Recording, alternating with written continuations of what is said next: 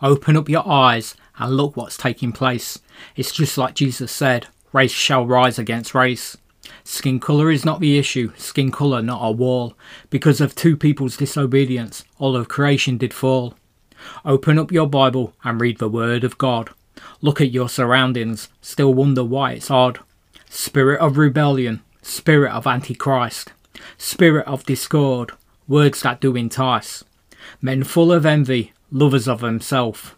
Men full of pride, they never have enough wealth. Men full of lies, men full of deceit.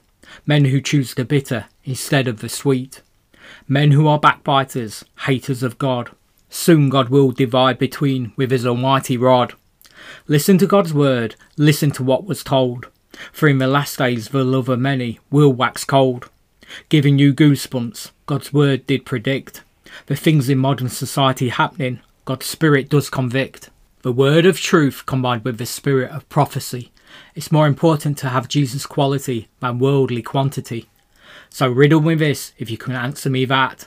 Is it Jesus of the world holding out a welcome doormat? Two paths, two waves, but you can only have one master. Into the Bible look and leap. It's a redeeming broadcaster. Tune in your dial to the Jesus wavelength. Recharge yourself in God's word and spirit, a ready source of strength. Yes, strength for today, for the end times coming. The final stage is being set. Can you hear the biblical beat drumming? Or do your ears hear nothing and eyes don't see the things taking place in this last day society?